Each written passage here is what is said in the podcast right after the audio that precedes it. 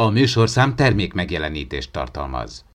12 éven aluliak számára nem ajánlott. Az emtv.hu bemutatja.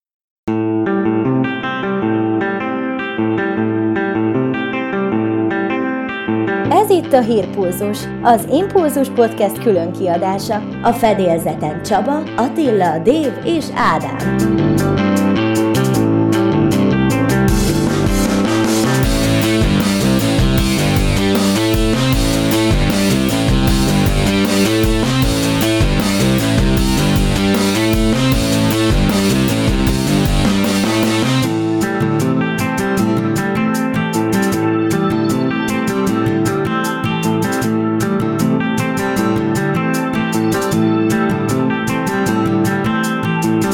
Szeretettel köszöntöm a hallgatókat, ez itt a Hírpulzus 8. adása. A mikrofonnál Horváth Ádám Tamás, de természetesen itt van az Impulzus Podcast teljes csapata, Csaba, Attila és Dév is. Mai adásunk apropója két Star Trek Discovery kötődésű előzetes lesz, az Amerikában január 27-én induló második évad új trélerében végre megszólal a Gregory Peck unokája által alakított ifjú Spock, akit nem csak szakállasan, de szó szerint mosolyan az arcán láthatunk, hogy ez mennyire szokatlan, azt hamarosan megbeszéljük, ám előtte a december 6-án érkező harmadik, ezúttal a szaru háttértörténetét bemutató Short Tracks epizód előzeteséről beszélgetünk. Mindkét trélert megtaláljátok magyar felirattal az űrszekereken, illetve az adás epizód oldalán a show notes-ban. Egy rövid felhívás után azonnal kezdünk, tartsatok velünk!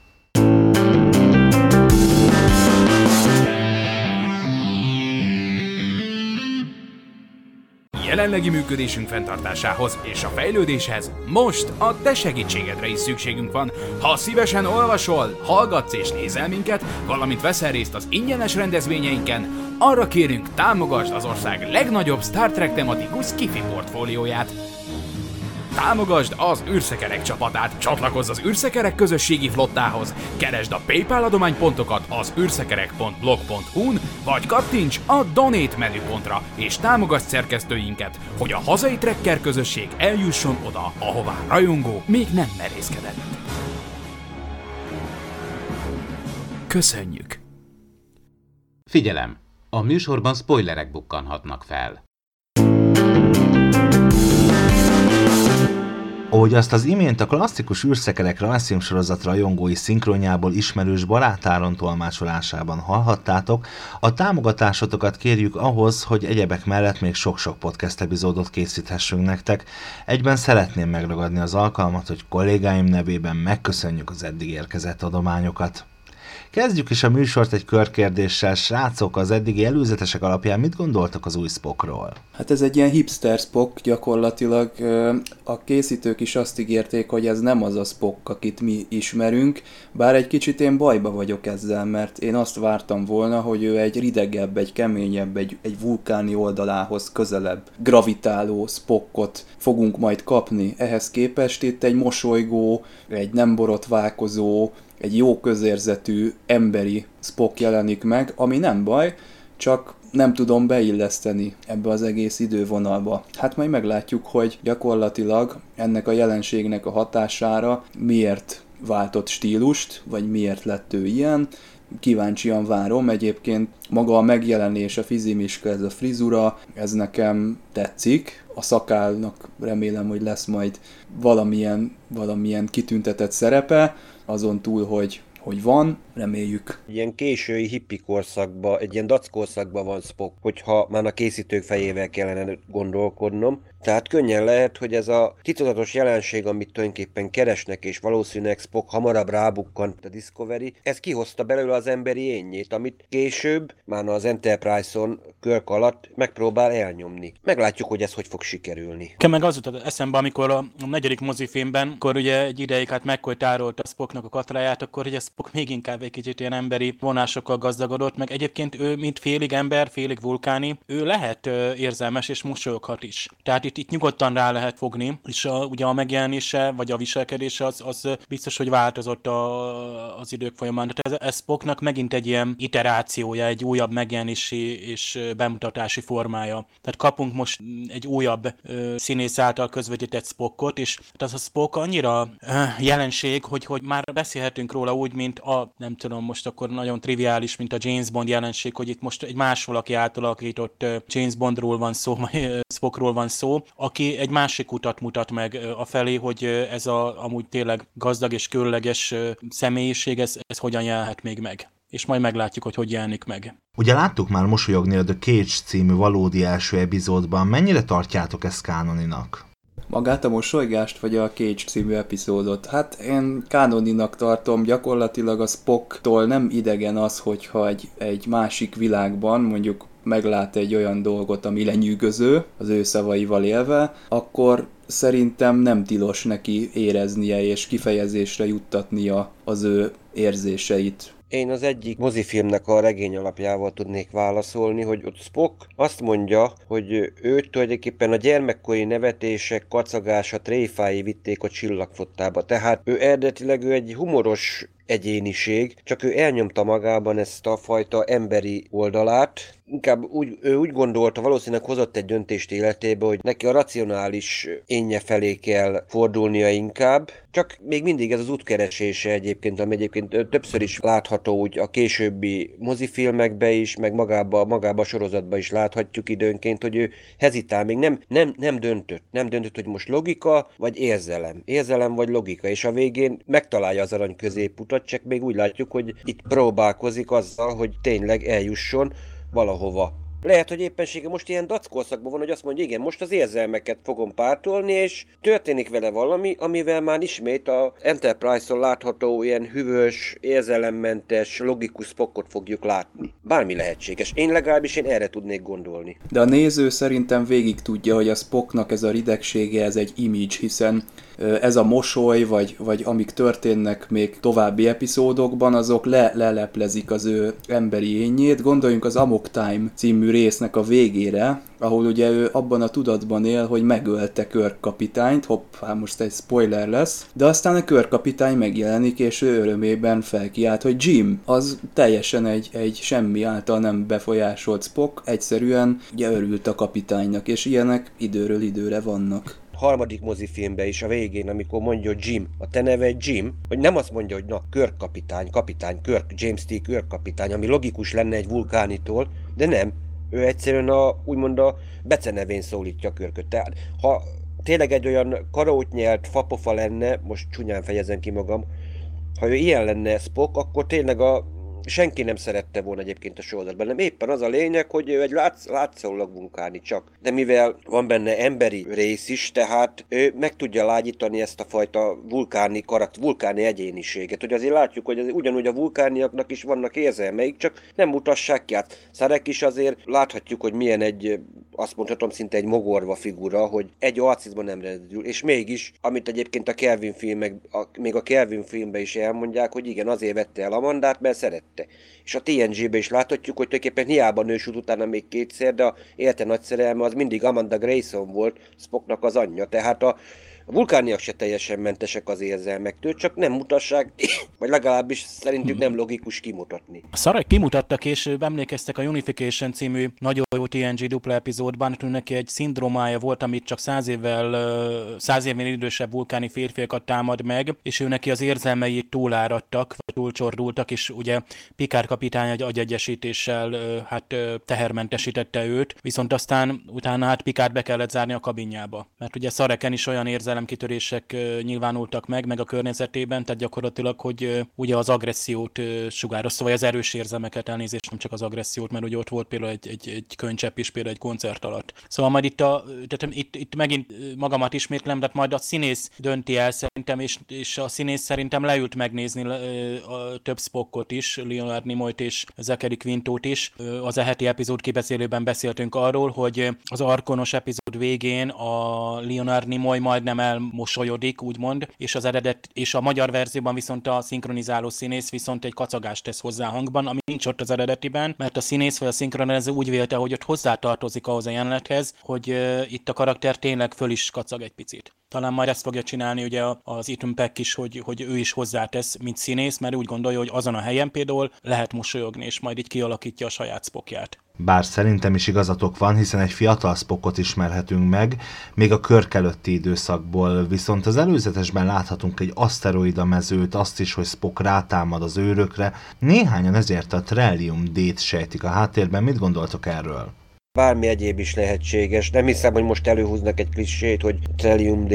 Inkább Spock más miatt is meg úgymond elveszeti az önuralmát, főleg, hogyha van ez a ezek a vörös fellobbanások. Tehát az is mentálisan, hogy a pszihikumára kihathat, egy aszteroidmező az simán lehet, hogy nem is, hogy aszteroidják, lehet, hogy egy felrobban bolygó is lehet, tehát nem muszáj itt egyből Trellium D-re, mert itt inkább valami történt Spockkal, valamit látott, ami miatt az önkontrollja megingott, és megpróbálja az emberi oldalával kivédeni ezt a csapást, mert a logikával nem volt rá képes. Hogy akkor inkább megpróbálja valahogy kiadja a dühét is, azért látjuk, hogy nem tudjuk, hogy pontosan most, hogy milyen sorrendben van, lettek betéve a trailer, de valószínűleg megtalálják, Tudjuk, hogy amikor viszik a hordágyon, és lehet, hogy utána, mikor megpróbálják orvosi ellátásba részesíteni, akkor próbálja valakit megtámadni. Ez meg ilyen klasszikus sok utáni cselekvés sorozat lehet. Elvileg a készítők mindig valami újat próbálnak kitalálni. Ez a Trellium D, ez nekem is meredeken hangzik.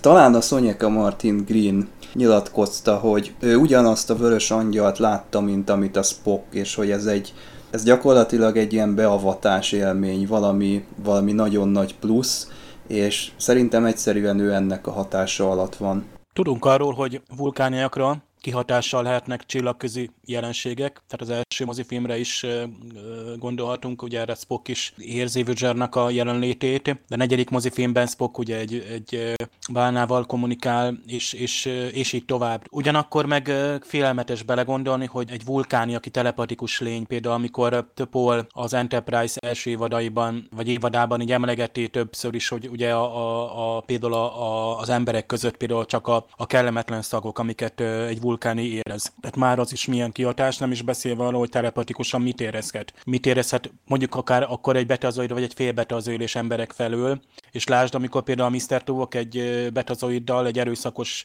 betazoiddal ugye a Suderrel egyesült, és utána ő rajta is kiütköztek bizony agresszív tünetek. Ezek mind emlékeztesek, mert amikor egy kimért vulkáni kifordul magából, akkor ugye egyrészt szórakoztatja a nézőt azzal, hogy most teljesen más, másrészt a színész is kiszabadul. Ugye emlékszem, hogy talán a legutóbbi űrszekerek találkozó mesélte Holnándor, hogy már alig várta, hogy Tuvok egy kicsit megőrüljön, mert azért monotonná vált, amúgy nem is csodáljuk ezt, hogy színész is kiborul, amikor vulkániként kell viselkednie 170 részen keresztül.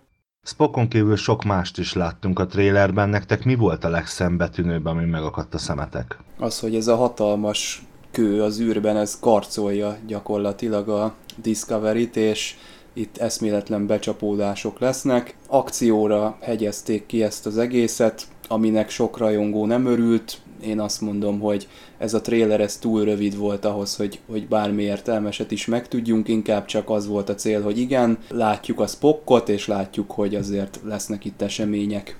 Szerintem nem sok az akció, mert most már 21. században el kell mondanunk egy szifit, nem lehet akció nélkül elkészíteni, mert különben tényleg senkit nem érdekli. Az egyensúly legyen meg szifi akció, és legyen mondani való. Nekem, ami mondjuk tényleg így meglepett, mondjuk ezek a kis űrhajók, amiket cikáznak mondjuk az aszteroida mezőbe, ennek is biztos lesz valami jelentősége, és azért marad benne azért humor is. Azért láthatjuk, amikor a túlélőt meglátják, hogy igen, mindjárt fel fog robbanni a pulzár. Ja, azt hittem meg fogunk halni. Tehát azért kis humor ugyanúgy megmarad benne. Én mondjuk én szeretnék azért minden résznél kellemesen meglepődni. Biztos az évad elejére teszik ezeket a látványos részeket, tehát a a mező és a lezuhant hajó. Nem is kell, hogy minden részben legyen. Tehát egy, egy ilyen nyitó év, vagy nyitó epizód, vagy dupla epizód, nem tudom, hogy, hogy lesz kialakítva, vagy szét lesz szedve a történet. Az biztos, hogy bombasztikus lesz, azért van bőr nem is őruhában, minden évad elején őruhában van. Ez az a két epizód, amire eltapsolta az Aaron Harberts és a Gretchen Berg az összes pénzt. Hát most képzeljétek, tényleg, tényleg több ilyen űrrész lenne. Egyébként szerintem azért ezt, ezt hiányoljuk, tehát tényleg az űrben játszódó részeket. Ugye a Star Wars rajongók szoktak felzúdulni, amikor kijön egy, egy új Star Wars film trélere, és abban beszélő emberek vannak. És nem űr, és hanem bolygók felszíne és, és beszélgető karakterek. Most a Star Treknél ezt, ezt simán átlépjük, mert Star Trek bárhol játszódhat, és bárki bármit mutathat, nyitottak vagyunk az újra. Azért jó lesz, jó lesz ez, hogy ilyen látványosan indul, de azért jöjjenek nyugodtabb epizódok is. Azért szeretnénk látni itt karakterbe is, ha már ennyi nagy karaktert behoznak, visszahoznak, azért itt kíváncsiak vagyunk, reméljük, hogy Pike nem csak egy ilyen bohócként vagy ilyen cirkuszi mutatványként van betéve, és akkor utána hip-hop eltűnik, mert ha már itt a, a, ennyire körbejártak az előztesekben, és a színész is tehát úgy, azért úgy mutatta be, bár ez mindig beleesünk abba a csapdába, hogy a színészek mindig hát csodát zengenek a karakterükről és a stábról és a produkcióról, aztán meglátjuk, hogy egyáltalán mennyi képernyőidőt kapnak. Természetesen a ti véleményetekre is kíváncsiak vagyunk, ezért arra bátorítanálak titeket, hogy szóljatok hozzá a témához az űrszekerek vagy a Star Trek Discovery Hungary Facebook oldalán, vagy csatlakozzatok a Discovery rajongói és kibeszélő csoportjaihoz. A hírpulzust egy rövid felhívás után a december 6-án érkező Short Tracks epizód új előzetesének rövid kitárgyalásával folytatjuk, maradjatok velünk!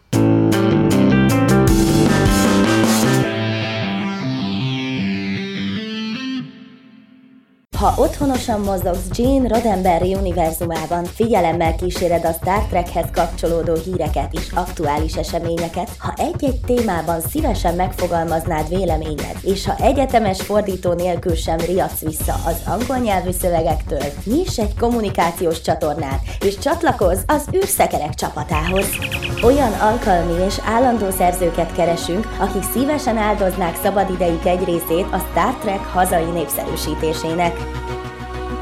Küldj egy e-mailt az űrszekerek.emtv.hu címre és jelentkezz! űrszekerek.emtv.hu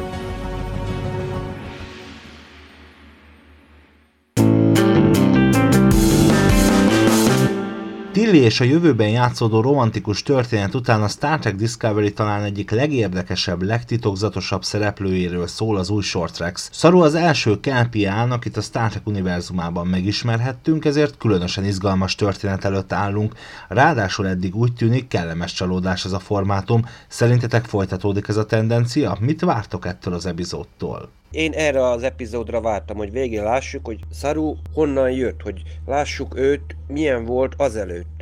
Mert mindenki erre kíváncsi, mert ő, azt kell mondjam, ő a legérdekesebb figura az egész Discovery sorozatban, hogy egy zsákmányállat, és láthatjuk azért magába ebbe a trailerbe is, hogy ő nem tipikus kelpián, hogy ő azért kíváncsi arra, hogy mi van a falun túl, tehát ő egy, egy, kíváncsi, érdeklődő lény, nem, nincsen úgy elfásulva, mint akár a társai, tehát ő mindig, ő, megy, ő amikor mások megállnak, ő még megy, megy, megy, mert né, lát, látni akar, hogy mi van a következő sarkon túl. Úgyhogy szerintem ő egy érdekes lesz, én, hogy őre leszek kíváncsi, meg még utána esetleg a Harry Maddot, hogy fogják újra generálni egy kis rövid történetbe. Én minden esetre nagyon várom, és remélem nem fogok csalódni, hogy végre lássuk Sarut régen. Ez a formátum szerintem nagyon bejön, az interneten olvasható rajongói hozzászólások is egytől egyik pozitívak, főleg az utolsó Kalipszó című résszel kapcsolatban, és nekem is tetszik, ezt a szarú epizódot úgy várom, mint a Mikulást. Szerencsére egyszerre fognak jönni, úgyhogy ebben nem lesz hiba.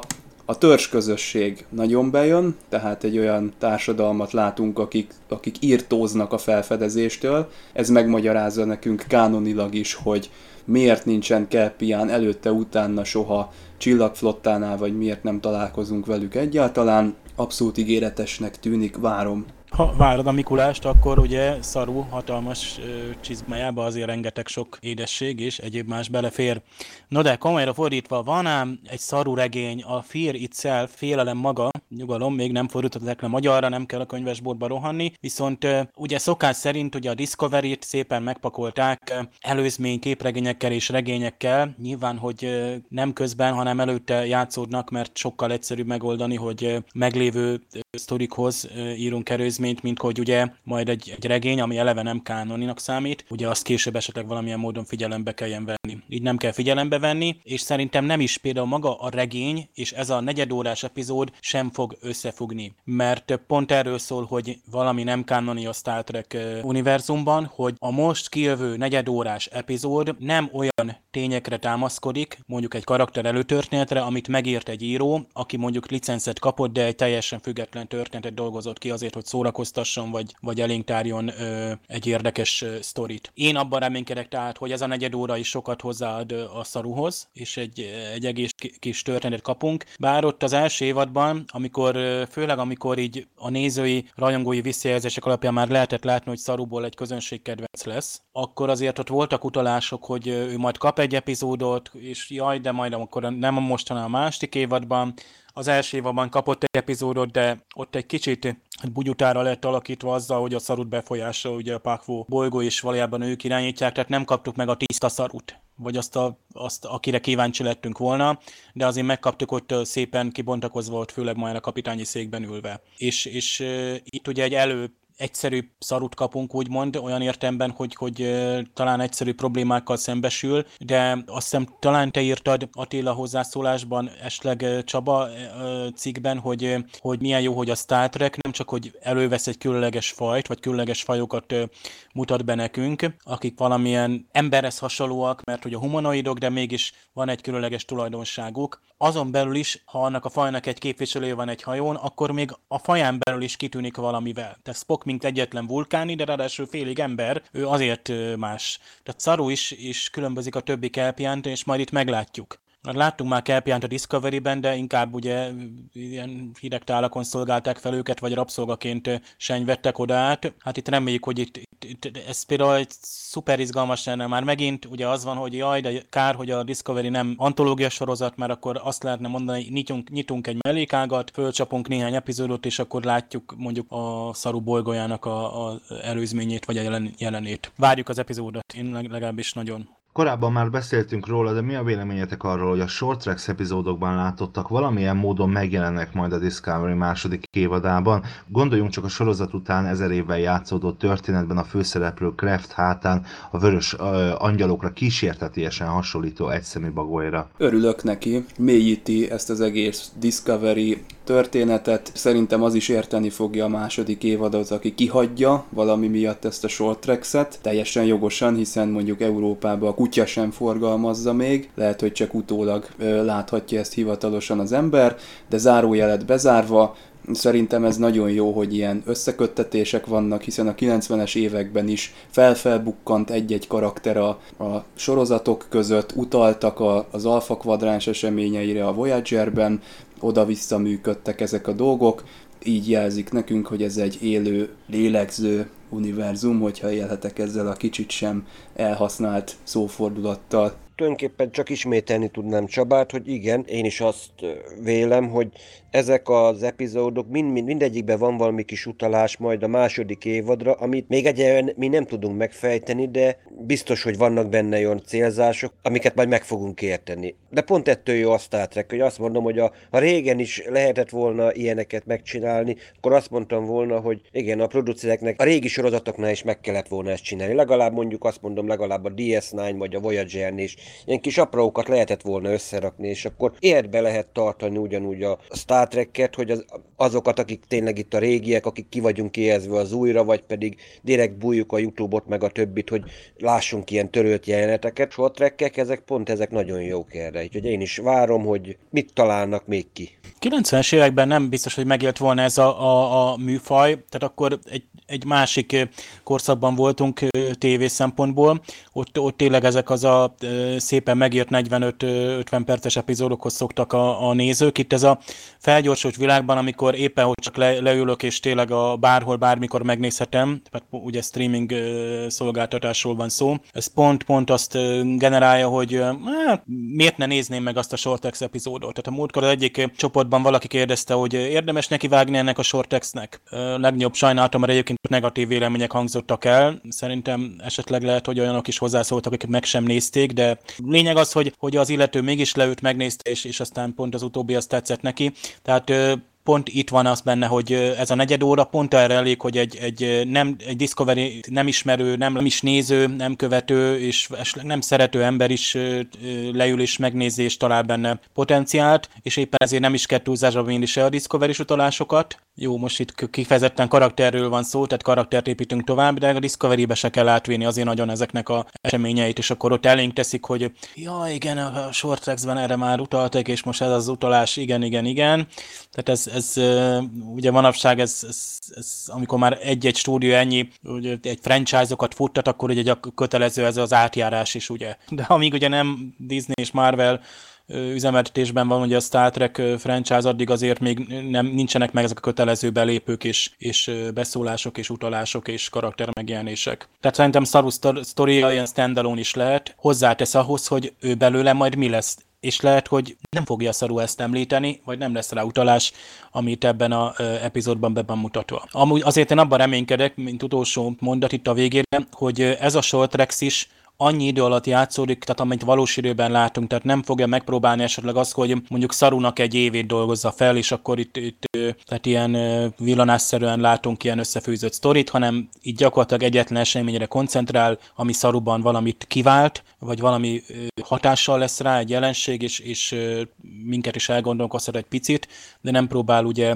összetömöríteni mondjuk, mert például az elsőben a Tilinél olyan lyukacsos volt ez az epizód, tehát mintha ott, ott ugye ez 45 percbe kéne meg, meg de csináljuk, szűrűtsük össze 15-be, és akkor talán így is működik, és a lényeget azt, azt tegyük bele. Nyilván Kalipszónál tökéletesen arra volt ö, hegyezve, ott, ott az idő múlása az tökéletesen be volt mutatva, az ott, ott meg ott emelem a kalapom, ott gyönyörű meg volt, hogy hosszabb idő alatt játszódik, mint valós idő. A januárban érkező utolsó Short Tracks egy más lesz, amit ráadásul az a Mike McMahon ír, aki a Rick és Morty egyik társalkotója, és aktívan részt vesz az új Star Trek rajzszímsorozat a Lower Decks munkálataiban is. Ám ne szaladjunk ennyire előre, december 6-a után még vár ránk szarú eredet történetét elmesélő a legfényesebb csillag című epizód, de december 6-a nem csak a Discovery rajongók számára fontos időpont, hanem számunkra is, ugyanis ekkor indul a Parallaxis második évada, Csaba és Vince Miklós fizikus barátunk társaságában pedig a NASA Insight űrszondájáról, a Marsról és az életről a Vörösbolygón beszélgetünk, tehát a Parallaxis második évadának első része december 6-án 18 órától lesz elérhető a parallaxis.blog.hu, illetve a parallaxispodcast.blog.hu címen. És ezzel a hosszú monológommal a műsorunk végére értünk. Ne felejtsétek el meghallgatni az Impulzus Podcast aktuális adását sem, amiben a srácok az eredeti sorozat The Return of the Archons című epizódját beszélik ki, kollégáim nevében köszönöm a megtisztelő figyelmeteket, találkozunk legközelebb, addig is kellemes podcast hallgatást kívánok mindenkinek, és ne felejtjétek, ez a formátum annyira tökéletes, hogy kép sem kell hozzá. Sziasztok!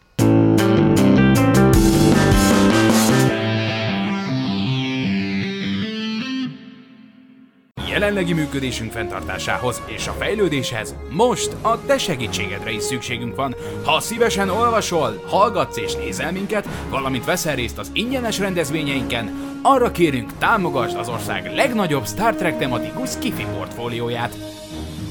Támogasd az űrszekerek csapatát, csatlakozz az űrszekerek közösségi flottához, keresd a PayPal adománypontokat az űrszekerek.blog.hu-n, vagy kattints a Donate menüpontra, és támogasd szerkesztőinket, hogy a hazai trekker közösség eljusson oda, ahová rajongó még nem merészkedett. Köszönjük! Az űrszekerek megbízásából készítette az Impulzus Produkció. Produkciós vezető Farkas Csaba. A műsorszám termék megjelenítést tartalmazott.